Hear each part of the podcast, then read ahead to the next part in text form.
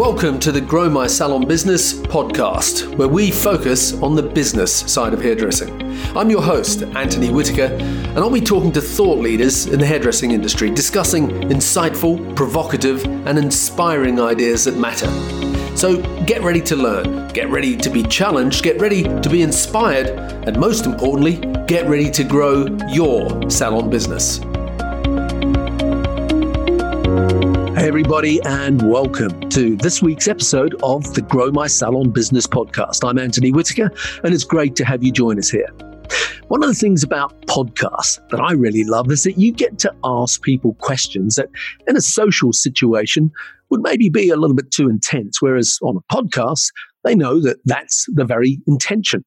Now, my guest today is someone I'm really intrigued to have this opportunity to talk to. She is Michaeline DeJoria.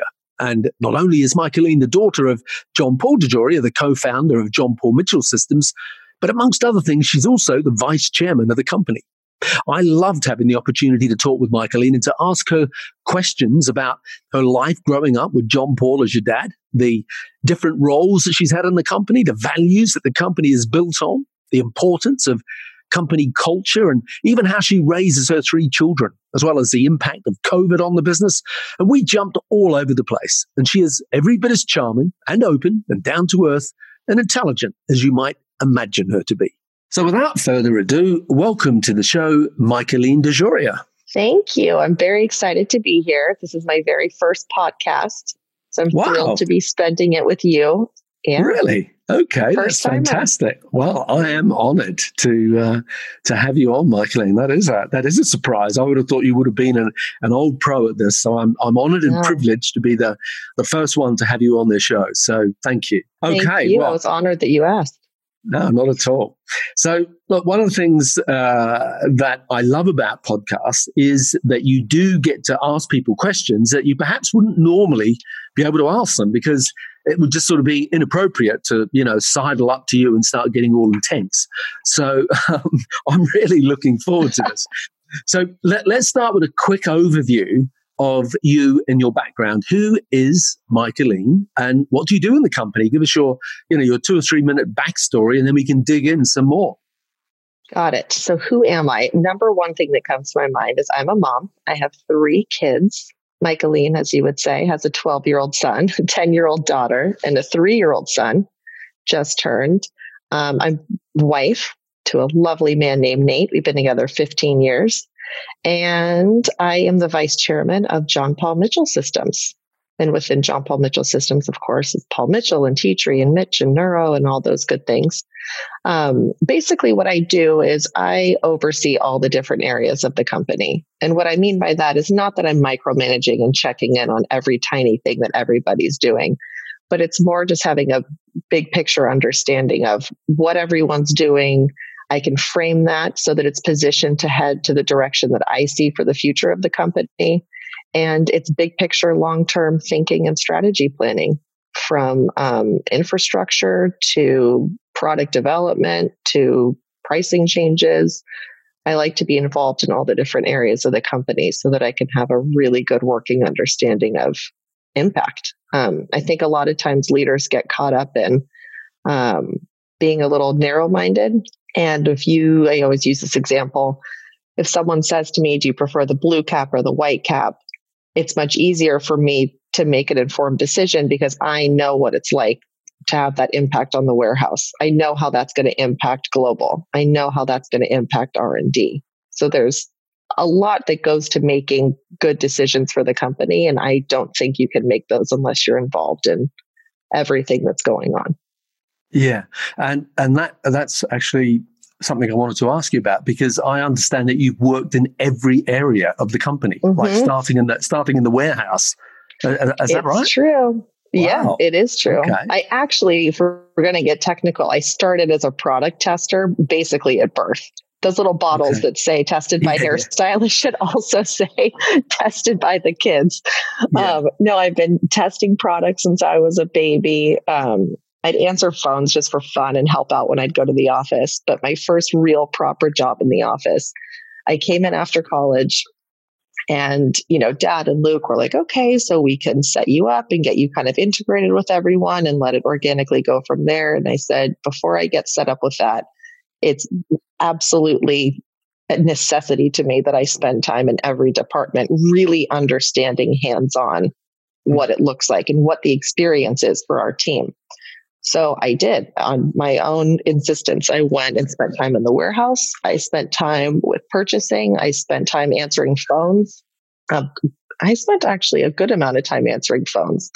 That gives you a lot more insight than you think it would on the communications yeah. piece, learning relationships, getting to know the faces in the office better, uh, marketing, advertising, sales, all of it. Yeah. I went to every department. I touched every corner. Was there a favorite job?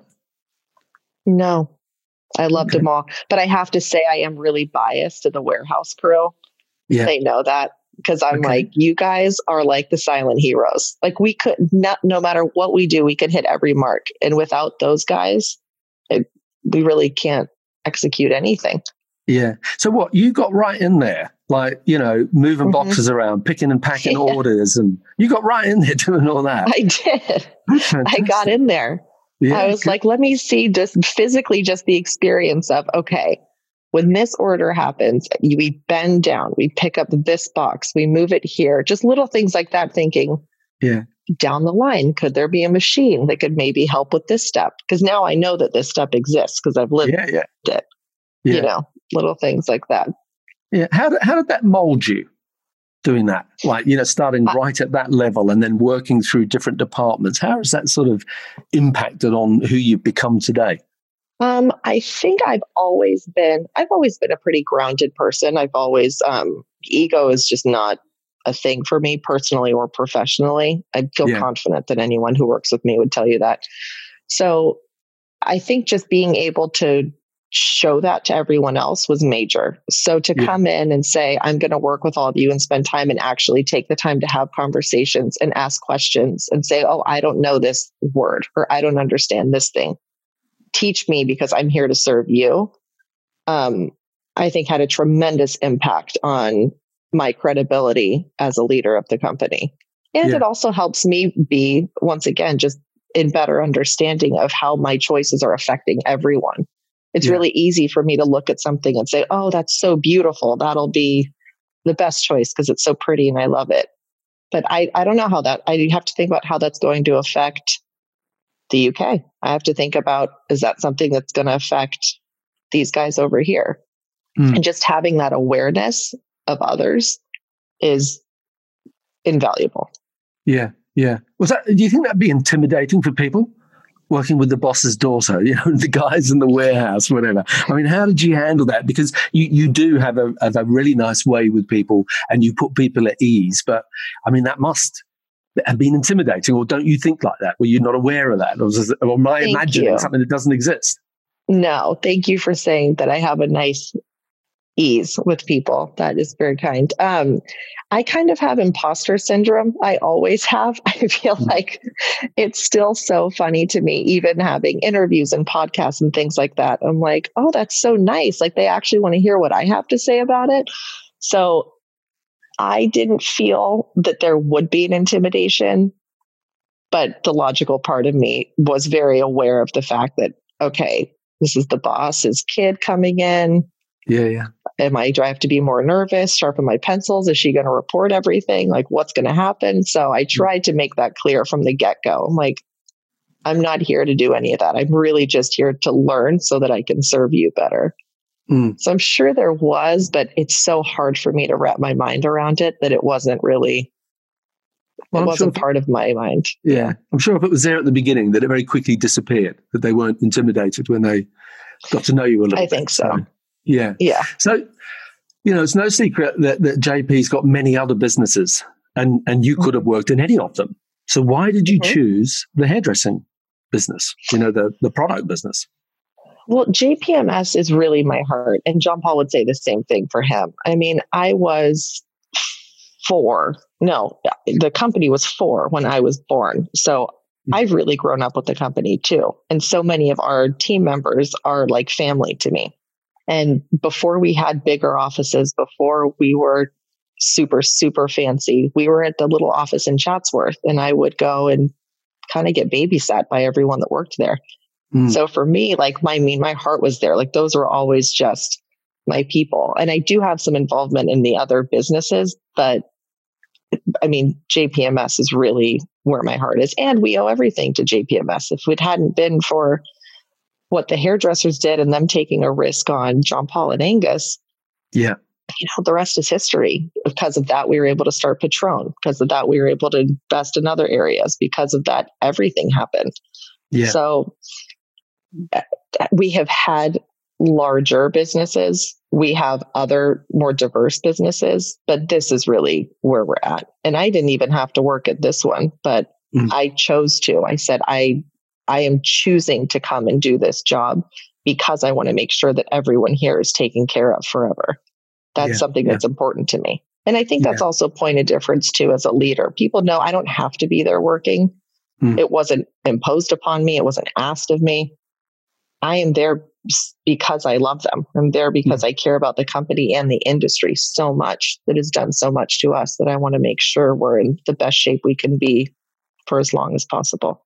Yeah. And I think people uh, appreciate that. Yeah, definitely. And um, I'm right in assuming, I, I, just want to make sure I don't make a mistake with this. You were the little girl in the iconic picture with yes. JP. Yeah, Baby, that is you. Cry. Baby don't crush it. That is it's a great picture. So you you're there from like the beginning. That is yeah. And do you know the picture. story behind that picture? No, no. Okay, so it's actually really funny. I was not supposed to be at that photo shoot. I had just gotten 52 stitches in my chin like a few days prior, I think. Wow. 52. And so 52, yes. Okay. This is yeah. what happens in the 80s when you say, oh, it's the last block of the house. Just let me sit in the very, very back seat without a seatbelt on. Yeah, yeah. Okay. So anyway, I cut my chin open, stitches. I'm with my dad. He has to go to this shoot. I'm sitting there and he's playing with me, you know, in between shoots. So we're playing with bubbles and he's, you know, trying to get me to laugh and feel better. And as we were just messing around with bubbles, just as, you know, dad and daughter on the side, the photographer took some pictures of it. I, did, I don't even remember noticing that they were taking pictures. Um, but then at the end, when they sent over the all the little selects, they were like, and we got these great ones of you and Mikey. And he just loved it. He's like, we have to put that photo everywhere. It's so good. But it was mm. a total accident. It was just, he was trying to make me feel better because I was stuck at a shoot with stitches. Yeah. Wow. Yeah. That is sometimes the way accident. the best images happen. Just accident. Yeah. Uh, and it is an iconic image. It's still as as relevant and gorgeous today as as anything else that the company's yeah. ever done. So it's, it's great to have Thank that. Yeah. And, and, I'm sure the model fees are very reasonable as well.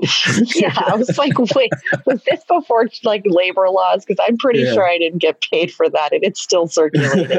That's okay okay. Well, um, I, I, have a question I wanted to ask you about. I have a 19 year old daughter. Her name is Indigo. And when she was about eight or nine, uh, we went to Greece on holiday. And when the cab, um, you know, from the airport pulled up in front of the hotel that we were staying and there was a there was a doorman there, and there was a red carpet, and there were these, you know, very imposing pillars, you know, leading to the entrance of the hotel.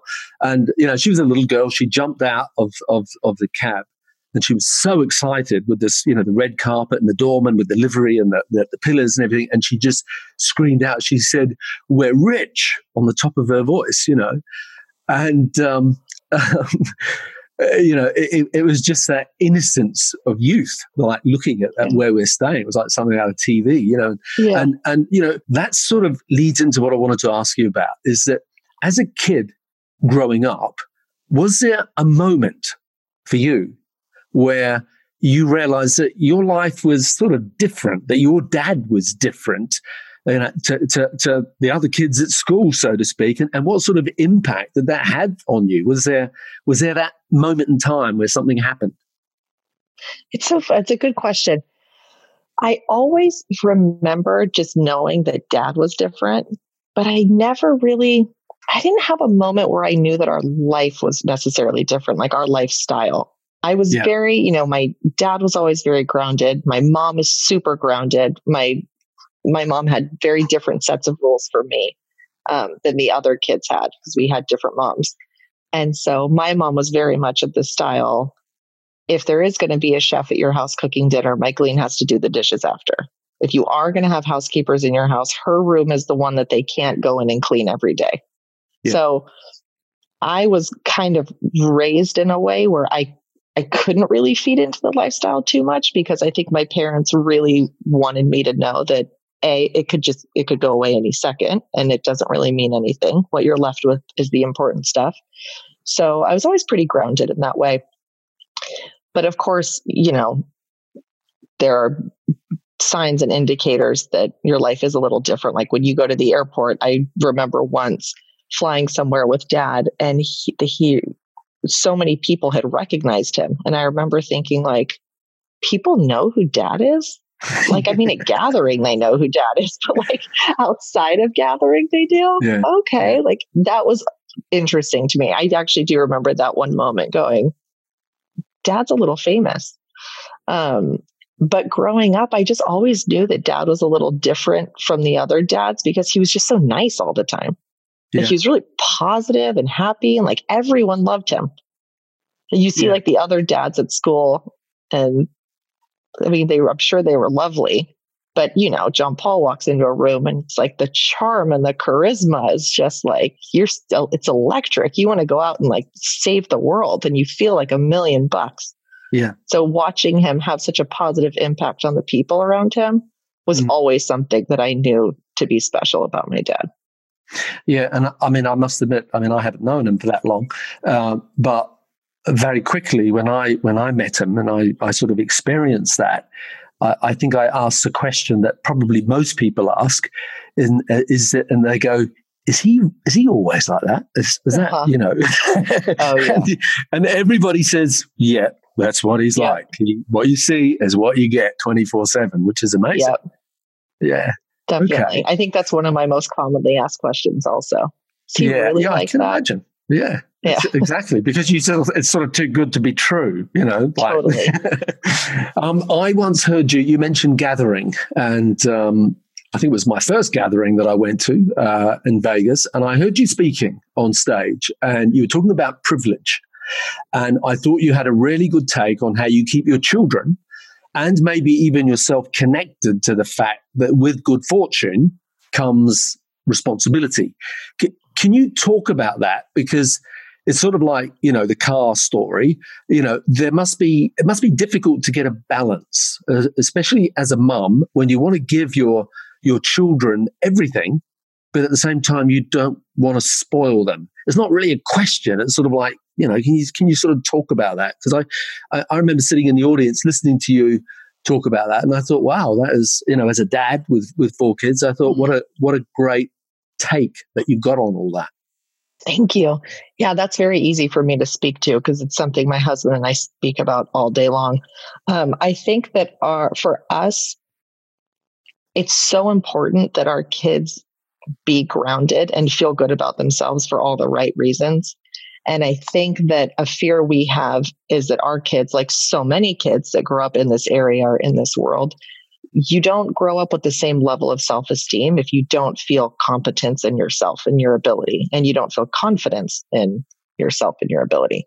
So for us, it's really important to make sure the kids are grounded in the sense that they they do their laundry, they clean their rooms, they volunteer, they don't go and play before their responsibilities are done. Life lessons that you need because we're not trying to raise necessarily happy kids who get whatever they want. We're trying to raise good, confident adults who are going to do good things for the world.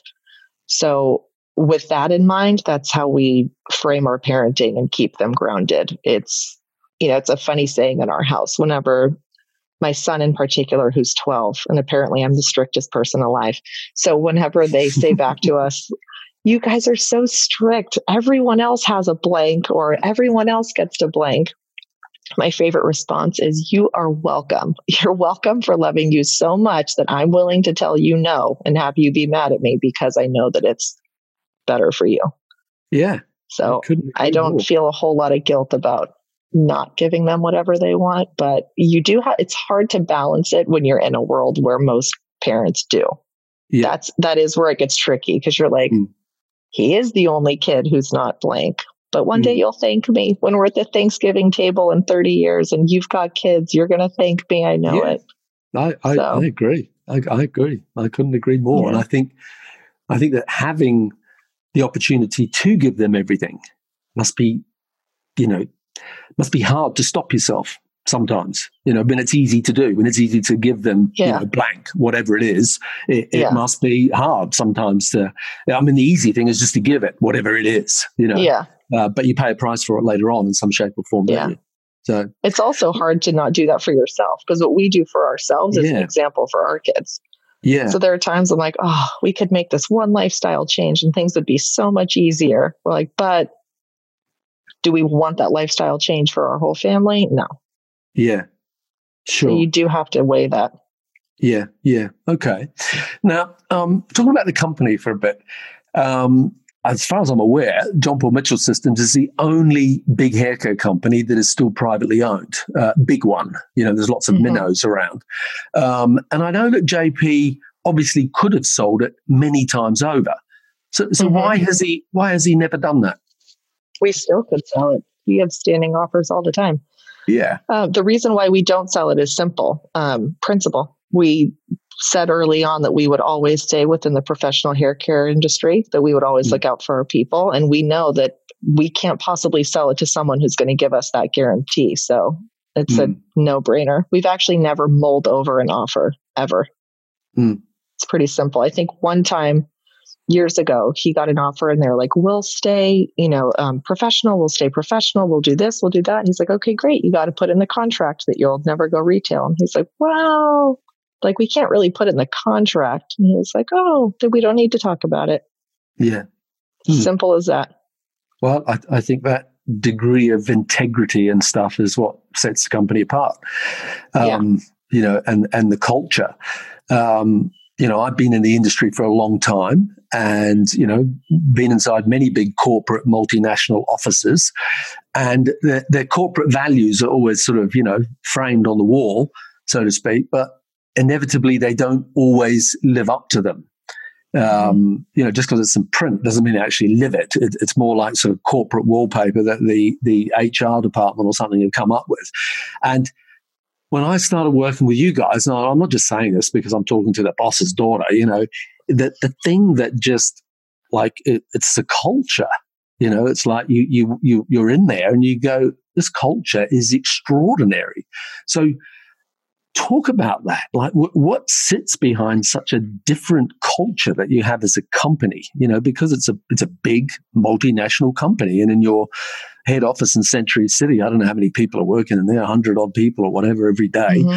Uh, and but, but the culture that exists there is unlike anything that I've ever seen. So so yeah, just talk to that for a bit. It really is a really special company. That culture and that energy is rare, and you almost can't describe it or explain it. But it all starts with the founders. You know, you gave an interesting example of being in corporate offices where the ethos are on the wall, but they don't really practice them. Our company started out the total opposite. We had nothing in writing. It was just their good word that they wouldn't. And they have stuck with that. And you don't see that stuff up on our walls. It's just mm-hmm. how we live. For us, it's not, we don't think about corporate strategy when it comes to ethics. It's just our principles guide everything we do and everything else follows.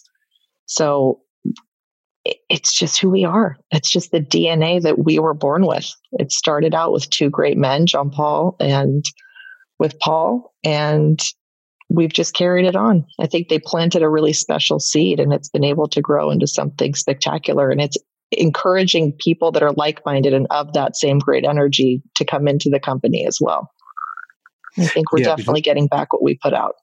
Yeah, I, I, agree. And you, you definitely have incredible retention of good mm-hmm. people, don't you? I mean, amazing. We retention, do the best. You know, uh, and they would sort of, you know, walk over hot coals for you every morning. Um, from what from what I see, you know, the level of of love and belief and like they They're seriously amazing. drink the Kool Aid. They yeah. it's their company. You know, they love it. They eat, sleep, and breathe it, which is is yeah. incredible to see.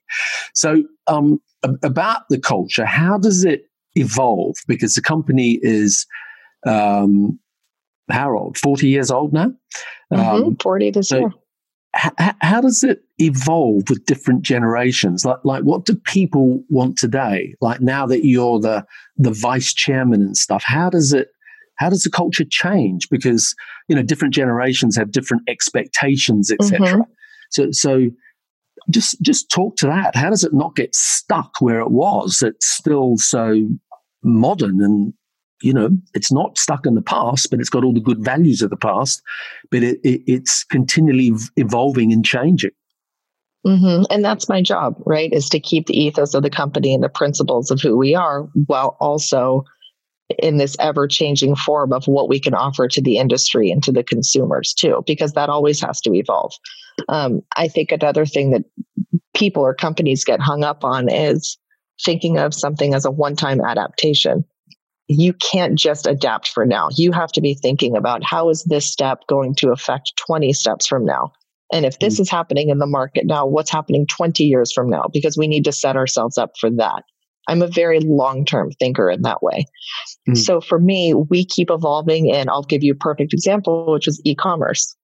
I fought tooth and nail for years, a really, really long time to try to get us involved in e commerce and Amazon because I knew there was a way to do it where we could help the industry. And the simple fact is, and I think this is what made it click for John Paul, is I'm like, there's so much diversion online right now that these tens of millions of dollars should be going to salons from this one particular website, but they're not. They're not going to stylists or distributors.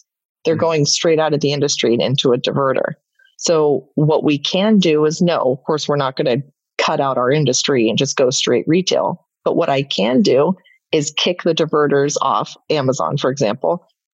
We could kick the diverters off, only allow our stylists and people to sell on there, structure a deal where there are two income opportunities in addition to the commission that they automatically make. And we can recoup those sales and we can give them back to the people who should get them. I mean, we obviously have nothing to do with diverted product, and we've spent countless amounts of time and money trying to fight it. But at mm. the end of the day, the only people that profit from it are the diverters and us. Somehow, someone bought it from us somehow along the way and had it, yeah. you know, diverted to someone else. And that's not right. I'd rather take that and give it to the people who should be getting it. So it's not about changing your principles. It's just about finding new ways to communicate those principles in the relevant current landscape. Mm. So I can still adapt and be on ecom and feed the industry. I can still drive people into a salon by being on digital or on social. It's finding a way to have the current situation better amplify your principles. So that's what it was for me. I'm like, okay, we could look at it as, oh, e-commerce won we're just going to go with that because that's where things are. And sorry the business will just you know go under if we don't. Or we could say e-commerce is actually a fantastic opportunity for us to drive people into salons and to remind them of how important it is to have that connection. We're not selling hair color. You can't sell haircuts but we can say you know what?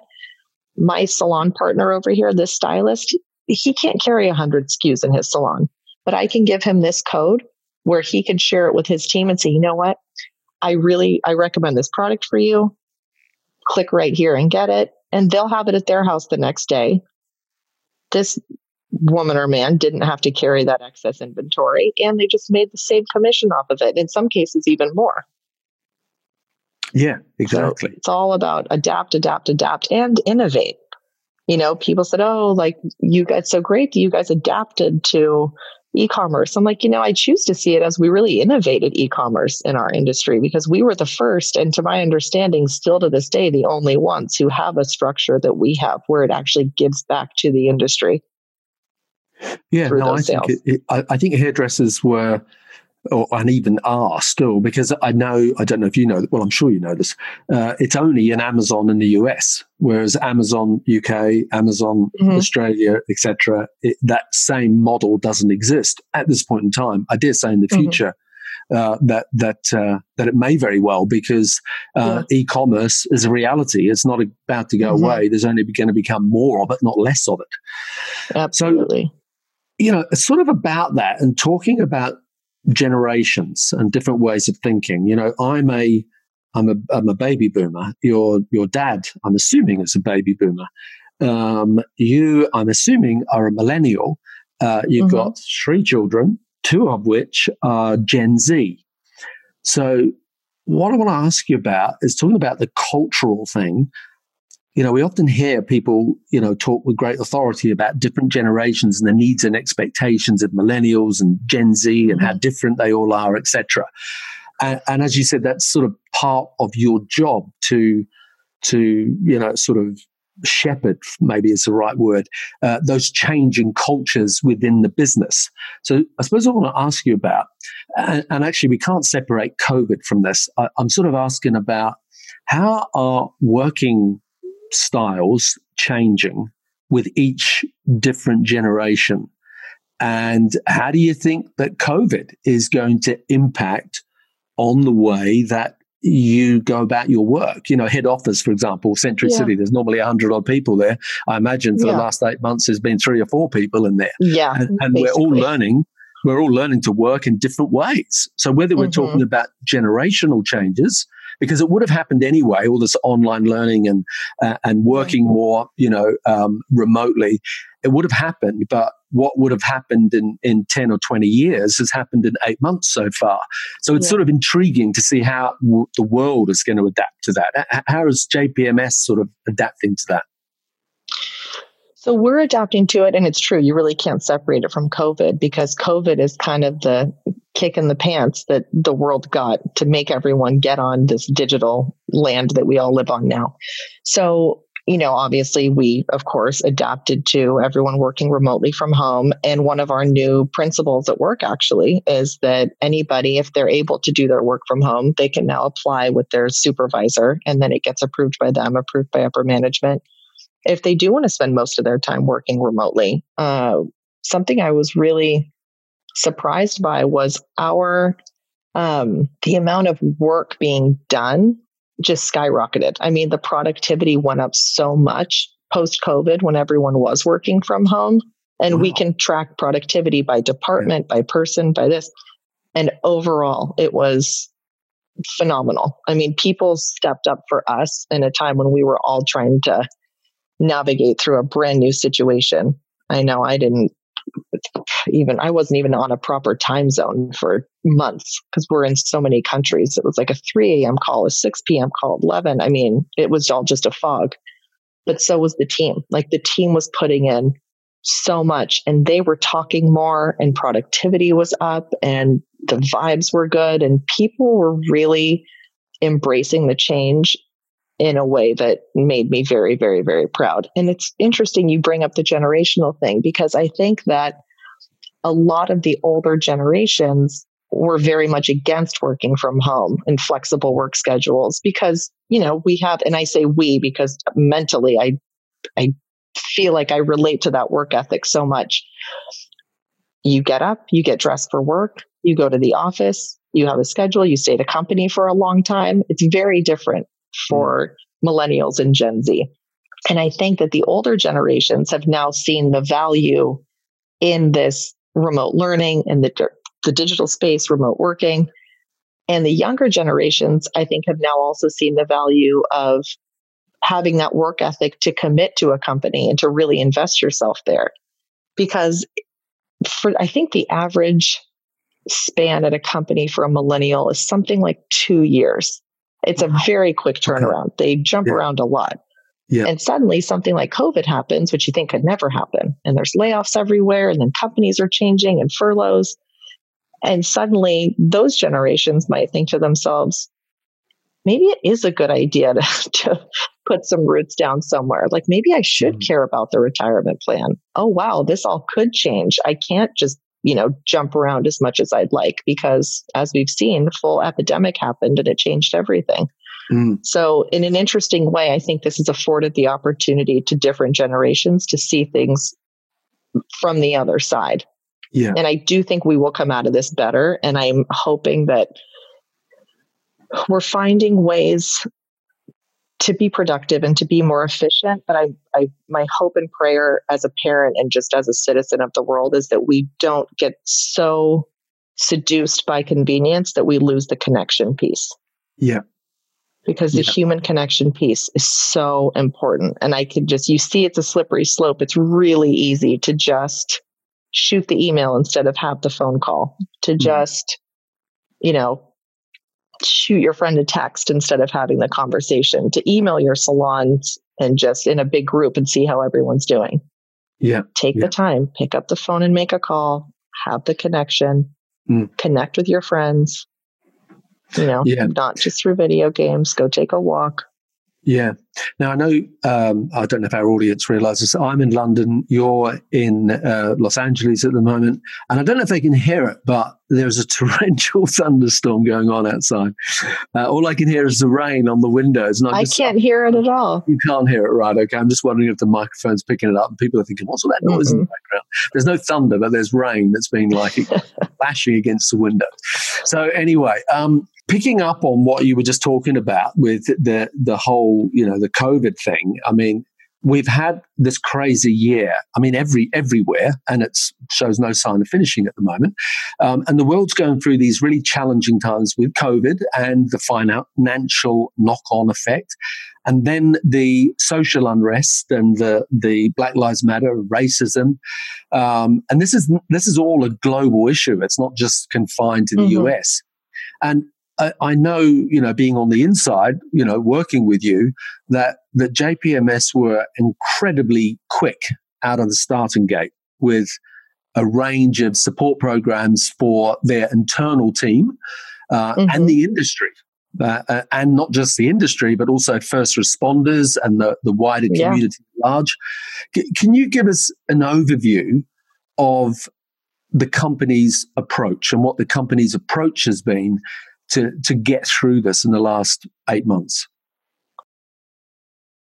Uh, we were very quick to respond when COVID first hit. There wasn't a whole lot of time to stop and really mull over too much. We just knew we had to get straight into action.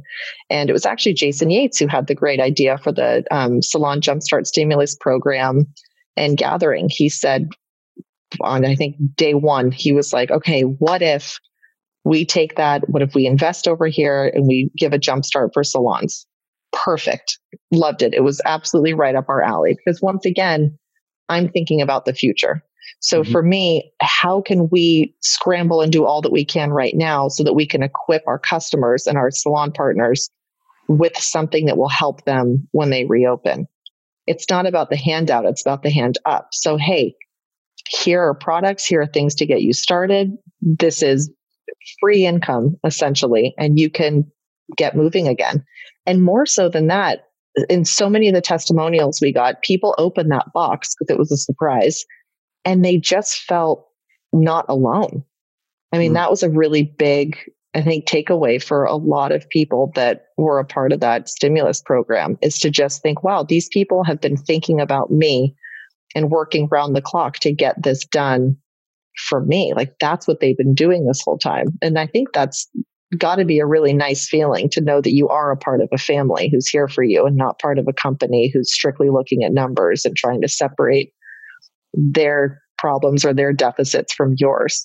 Yeah. You know, yeah. we're very much a community. So it was an opportunity once again to just, it wasn't even a thought. We just had to step up and do and do right by our people. And I'm very proud of what the team did to get that accomplished. Yeah, for for uh, our non-American audience, the Gathering is an event that uh, John Paul Mitchell Systems do every year uh, or every second year um, in Las Vegas, and there's like three thousand plus hairdressers attended. So um, you know, there's there's we're talking millions of dollars that millions of transferred. dollars, yeah, yeah. So that's amazing. And then when the Black Lives Matter um, you know, the protests and everything were happening. And I know there were riots in, in, in Los Angeles as there were here in, in, in London and other cities, etc. Um, the company responded to that again in a, in a, a way, didn't they? They sort of like, okay, what does this mean to us? Like, you know, everyone was sort of looking inward That well, what yeah. are we doing? How are we addressing this? Um, mm-hmm. can, you, mm-hmm. can, you, talk to that for a minute? How that's affected or impacted or made you, you know, question how you as a brand, you know, do business and and how how you need to evolve uh, or or do you need to evolve in any areas to to to get better at that? Absolutely. So, anytime that anything comes up, whether it's a huge social movement or whether it's just a mention in a meeting, I think it's always not only an opportunity, but a responsibility as a big company to take that and look inward.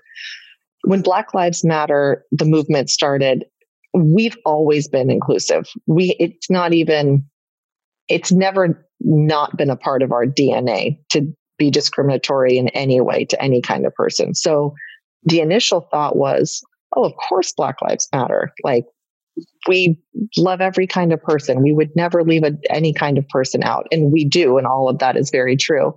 Mm. But in talking to some of the people that were on different sides of it, we really learned oh, wow, there's actually opportunity for us to not just be good people, as it is, but there's an opportunity for us to use our voice and our position to bring awareness to things and to continue to try to encourage that gap and that division. So that was an interesting um, eye opener for us. As far as our model images and things like that, that most companies were hit with, that wasn't something that came up for us because, again, we've always been very inclusive. Mm. But when you look at our curriculum in schools, we're like, wow, textured hair is a is a separate thing. Like textured hair is a special kind of hair that you have to learn how to do. Like, how did we miss that? You're right. That's absolutely divisive. So there were things like that where us thinking, oh, of course, we believe that too. There are things that you find in your own company and in your own life, even that you just you don't even equate the two. So that was really important for us because we always want to practice what we preach. And if there's opportunity for us to do that and to really, you know, walk the walk, we have to be open at looking at everything. We can't just say, oh, we're already doing it. We need nothing. And yeah, we're already doing it, but everyone needs something. So yeah, we yeah. assessed every aspect of the company. Yeah, no, I, I, you know, from an outsider looking in, or from an insider looking even further in, it, it, it was impressive to see the sort of the vulnerability to be able to look yeah. at yourself and go, what can we do better here? Yeah, you know, how, how can we address these things? And it's it's it's really quite amazing. And you know, just the other day I was on a webinar and I, I was talking about the culture at JPMS, and someone said, "So what is it that makes it so different?" And I I was trying to describe it, and I and and I, I remember saying some, remember saying something about how it's because it's a privately owned company, it's a family company that you get mm-hmm. real human values. You know, yeah. it, it, it's not a stock market listed company where you're reporting no. to the shareholder. You're you're reporting to your yourself, your own humanity, and what are we doing the right mm-hmm. things in the world? Um, and and talking about that, the whole giving back and philanthropy uh, issue, I, I, know that that is a huge part. I mean, that's basically what your dad does now, isn't it? I mean, he yeah. he, he gives away stuff, and yeah. I know he's supporting so many different, um, you know. I, I hesitate to use the word charities, but I know he supports so many different organizations. Mm-hmm. Um, can you can you talk to us about why that's so important, not just to your family, but but to the company because you are very philanthropic. It's just what we do. It's just in our dna i think that we have a major obligation first of all if you want to dad frames it really well. He's like it's your rent that you pay for being on this planet. I mean all of us owe it to the planet and the people in it and the animals and the nature that's in it to give back and to be mindful of our impact on them and to support and help flourish any way we can yeah. So for me, it's just kind of a no brainer part of our DNA, personally and on a corporate level. Mm. But it's also increasingly important to do that for these younger generations that are coming up. I mean, it's, mm. they didn't have to, COVID aside, they didn't have to see the same hardships and go through the Great Depression. They didn't have to really see what it takes to get here and have the appreciation for that and therefore feel, wow, I'm so grateful. I too need to give back. So it's really important now more than ever that we instill those values in our kids mm. because giving back and supporting all different kinds of people and just having a mindful awareness of what your impact is or isn't is really important. I mean, we have a saying with our kids, we don't give back, we live back. Mm-hmm. Because it's not about just writing a check or sending something. It's about incorporating that into your life and your way of life and how you think and what you do and how you act all throughout the day, every day. Yeah. How much of that is because of your dad's um, early life? I mean, he had a tough upbringing and, mm-hmm. uh, you know, he's come from nothing and he has turned himself into this, you know, self made billionaire. Um, I mean, that must have had a huge influence on his giving back. I, I, love that story. I mean, I heard you telling the story. I've heard it a few times, but every time it still puts a lump in my throat uh, about your dad in the restaurant um, oh, and paying, paying God, that bill. story kills me. oh, look, I, I, know a friend of mine uh, who listened to that story in the movie Good Fortune and mm-hmm. uh, it made him cry, but it also I, made him it made him decide that is the company that I want to work with. The company has oh. values. I want to be involved because it's a great well, story. Really nice to hear. Well, yeah. it, it's it's the humanity of it. It's a story, but it sums up the whole ethos of the company and of the man you know uh, and and and i love it so now we're going to have to tell it so it's over so, to you. okay, so the story is, and it's funny you said that because anyone that's watched the film Good Fortune mm. that I've encountered has said the same thing. They're like, "You made me cry when you shared that story about your dad in the restaurant." So how it was, this is decades ago, long before John Paul was John Paul DeJoria, far before the successes started rolling in but he had enough to pay for his meal. He had some left over. His bills were caught up. So he was on cloud nine. He was just cruising. He's in a restaurant and he notices a mom with kids and she's reading the menu down the right side and then looking left. She's basically looking to see what the cheapest items were and then telling her kids what they could order. And he notices this, like out of the side of his eye, he's watching this happen. And then he ends up, he pays for her meal and says, please don't tell this woman who paid for it, but I would like to pay for her meal, like, you know, tell her to order whatever she wants, take some extra to go for the kids, like just one good deed to another.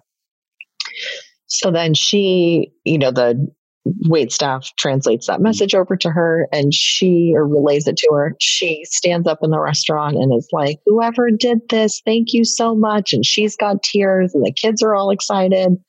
And he never said it was him. He was just like, God, the high that you get just seeing the sheer joy on someone's face that someone wanted to do something nice for them, that someone yeah. saw them was just, you know, he always says, Oh, it's the best high you can get. And I lived through the 60s. So he, he's like, for him, he's like, I can tell you firsthand, giving back is definitely the best feeling that you can find out there. It's it's the highest of all elation. So yeah, it yeah. was just a re- really. I have a feeling that that moment probably stuck with the woman and those kids yeah. forever. Like that's something yeah. that those kids will now carry forward too. And it's mm. just he just saw her. It was so mm. simple. He saw her and he understood and he saw an opportunity to just do a little something that made her day that much better mm. and had an impact on their life maybe you know we're not alone yeah exactly exactly you just mentioned the movie good fortune for anyone who doesn't know about the movie good fortune it's it's a movie about john paul's life and you can get it on netflix i highly uh, highly recommend that you search it out um, and in that movie there's you, you become aware of how many organizations that John Paul, you know, contributes to in, in a huge way, financial way, massive way. Um, what I wanted to ask you is, do you have a favorite? You personally, do you have a favorite organization that you support that you go, I am so glad that we put our money, um, you know, and our time into that organization? So many. I, I really, I don't think there are any organizations we have that I don't love. But um, really close to my heart, I'd say Baby to Baby is big. I'm on their executive board. I served on their board of angels. Um, we're very involved in them. They are they um, they deliver necessary items to children zero through 12, diapers, cribs, you know, could be. God, we're partnered now with over 60 different partner organizations, and we are partnering with organizations in other states. And it could be the Children's Hospital, it could be yeah. LA Unified School District. There just there's so much need for so many kids, mm-hmm. and I really like that we can be involved in different kinds of organizations and organizations that help different populations of people. Yeah. You know, it's very, um, they have big, wide arms, which is nice. There's no, kids don't get turned away. It doesn't matter what church you're from, what brought you there, what the issue is. We have social workers that come shopping in the warehouse constantly, mm. constantly, all day. It's devastating to see that there is such a need, yeah. but it's nice to have a place where they can just come and say, we just had to remove a kid from their home and they have school tomorrow. Here's a backpack, here's clothes, here's shoes, here's mm-hmm. this, here's that. Done. There's yeah. we are we're here for you and therefore here for the kids. Yeah. So that one I'm probably the closest to and the most passionate about. Uh, also because I'm a mom, I think yeah. the kid thing really hits home for me. But um, environmental is also really, really important. That has an mm. impact for me. Sea Shepherd is incredible. Yeah. Grow Appalachia is a fantastic concept. Water Keepers, Reforest Action. I mean, there's so many. Yeah, there are so many. There's a lot of good people out there doing a lot yeah. of good work. Yeah, yeah. Okay, um, let's talk about leadership for a moment. You know, you're, you're a leader um, in a big way in the community and in a business, etc. What are some of the hurdles that you've had to overcome? Me personally, I think my biggest hurdles were, you know, kind of the elephant in the room. I was the boss's kid. I was mm. young. I'm a female. So mm. those are three strikes that aren't necessarily in your favor when you when you go try to run a company of hundreds of people, most of which are older than you, some quite a mm. bit older than you. And a lot of them have actually seen you since you've been in diapers. It's really hard yeah. to make that transition over. Okay. Um, so those were my hurdles. And I think there's nothing you can do other than living your true self that can overcome mm-hmm. that. And for me, I sincerely do have a fierce work ethic. I really do have this job out of the sheer most genuine desire to take care of these people and this industry that's given so much for us. It's mm-hmm. a very selfless kind of love that I have for this job. And you just, you know, you prove it. You have the conversations with the team, you make mistakes, you say when you don't know something, you listen to mm-hmm. people when they talk, you treat them well. I don't, I've never thought of myself as a boss. I do consider myself a leader, but a boss just never it just didn't fit for me. Like I wasn't yeah. trying to overcome hurdles so that I could be a good boss. I was overcoming hurdles so that I could earn the trust of these people that I love so much so that we could mm. collaborate and do great things together. Yeah. And, you know, over time, they just, well, you they do. get it. You, you've, you've achieved it's, it. Well, yeah. what, what's the most important thing you've learned from your dad? the most important thing I've learned from my dad, I think just the principles of giving back. Yeah. I'd have to say that's been the most life changing takeaway from him the principles of giving back. Mm. And on a corporate level, too, is interesting. Going back to the Black Lives Matter, he, our company is very much run like a small business, even though we're a massive corporation. And his leadership style has really kind of given me permission to do the same as I've become a leader. So when Black Lives Matter happened, I don't know if you read the statement that I had put out. Yes, I did. But yeah. to your point earlier, being a small company, I mean, privately owned company, we, this was a mom sitting in her bed with kids running around who just typed this email out. Like, I mean, this was just a human speaking to a world of fellow humans. And I was very honest in it. I'm like, we have had experts, we've had consultants, we have talked to every corner of the earth to try to craft this message and rework and edit and oh well this person doesn't like that line like we tried so hard to get it right and to make sure that we were conveying how we felt in a way that wasn't going to be misinterpreted and i woke up one day and i was like you know what it's just not me. It's just not us. I was like, I think that I know our heart's in the right place and we're just we're really trying to make sure that we don't make anyone feel sad. Mm. But I'm like, I'm just going to write. It was almost like a journal. Like I just said, Hey, everybody, this is where we're at. I know that some people aren't going to like this. Some people are. You can't win, but here's mm. where our heart is at as a company, and here's what we're going to do. And it's so fascinating because most of the response I got was very positive of the negative responses, the really interesting takeaway, and you may have to explain this because I don't know how it works um, out there if this will translate in our government system, but half of the people said, Oh my gosh, it is so obvious you're a Democrat. How dare you? And the other half said, Oh my gosh, it's so obvious you're a Republican. How dare you? Okay, and I just, that was such a good learning moment for me because I was like, wow, it really, you can't be all things to all people. Mm. The great Robert Yates taught me that long ago when I was very first at the company, and it always stuck with me.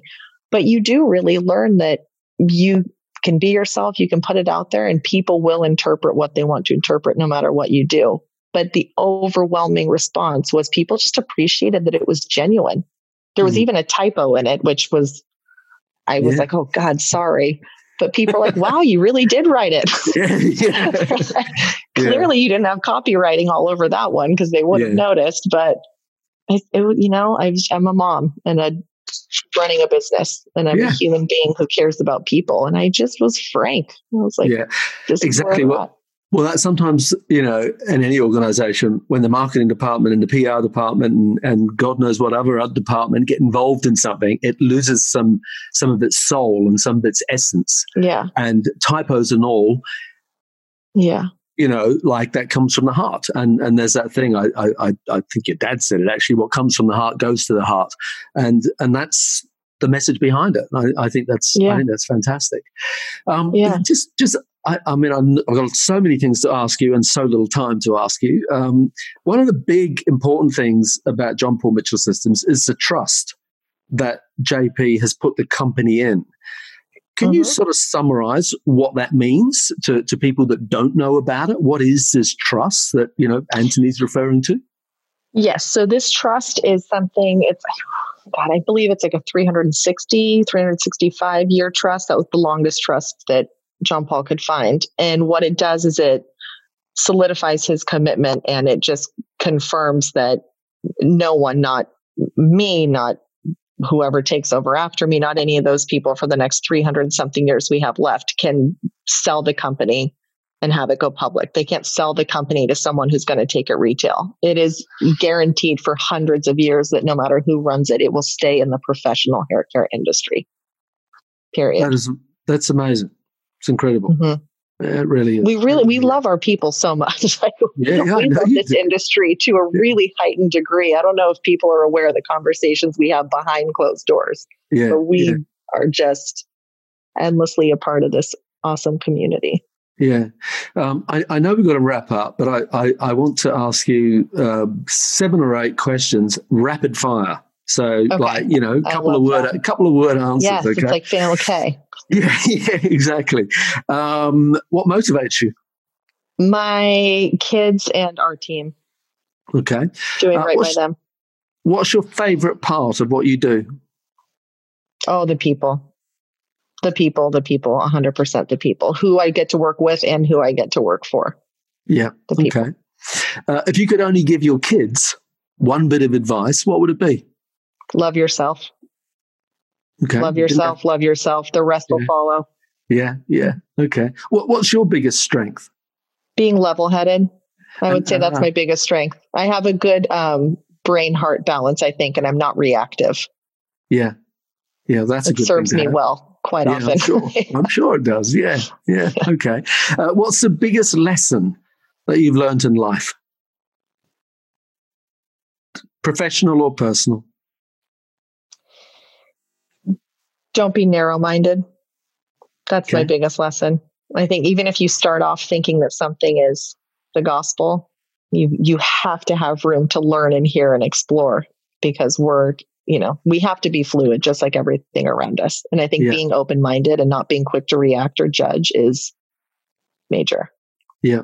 I love that. That's great. Okay. Yeah, you got to um, learn that the hard way a few times, and then it really yeah, sticks with yeah. you. yeah, it comes with age too. Hopefully. Yeah. Hopefully. Yeah. Um, how do you overcome adversity when things don't work out the way you want? I think everything happens for a reason, so yeah. it's not hard for me to recover. Okay. All right. Well, what really do you wish? Do. What What do you wish you were better at? I wish I were better at being more places at once. um, I wish that I were better at, God, I mean, so many things really, but I mm-hmm. would say patience. I wish that I had more patience. I, my life is very much one step, next step, next step, thinking about 20 years from now, kids mm. here, because that's kind of a whirlwind. But to stop and be patient and sit in more presence yeah. is something I wish I were better at. Yeah, I think probably many people can relate to that. I certainly can. Yeah. Okay. Um, so I will put the links in the show notes for the Paul Mitchell corporate website. Um, if you're listening to this podcast with Michaeline DeJoria and have enjoyed it, then please do me a favor, go to Apple Podcasts and leave us a rating and review. I'd really appreciate it. So to wrap up, Michaeline, do you have any final words for our listeners? I love you all, even the ones I've never met. so, with all the negative stuff happening, there's also so much good to see. And I hope that we all can't lose sight of that. And know one person out there loves you today, and that person is me. Good. Well, that's that is the perfect way to finish. So, Michaeline DeJoria, thank you very much for being on the Grow My Salon Business podcast. Thank you, Anthony. This has been so much fun. We should do this every week. well, now you can say I've done a podcast. That's the first. Perfect. Check bucket list. it, it took a while. It took a while to happen, but we got there. it all happens for a reason, though. Everything exactly. does. Exactly. Aww. So thank you ever so much. Thank you, Anthony. It's been great fun. Thank you, Michaeline. Thank you for listening to today's podcast. If you'd like to connect with us, you'll find us at growmysalonbusiness.com or on Facebook and Instagram at growmysalonbusiness. And if you enjoyed tuning into our podcast, make sure that you subscribe, like, and share it with your friends. Until next time, this is Anthony Whitaker wishing you continued success.